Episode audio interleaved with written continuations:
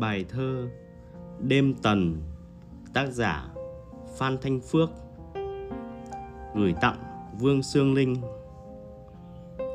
Canh trăng sương dẫn phiền về, Buồn thao thức động bốn bề nghiêm lâu.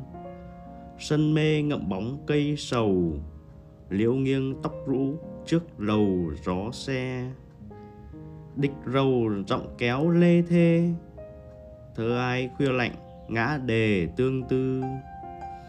Lến hao lệ ứa từ từ, Ngẩn ngơ tựa gối, Nàng như mất hồn.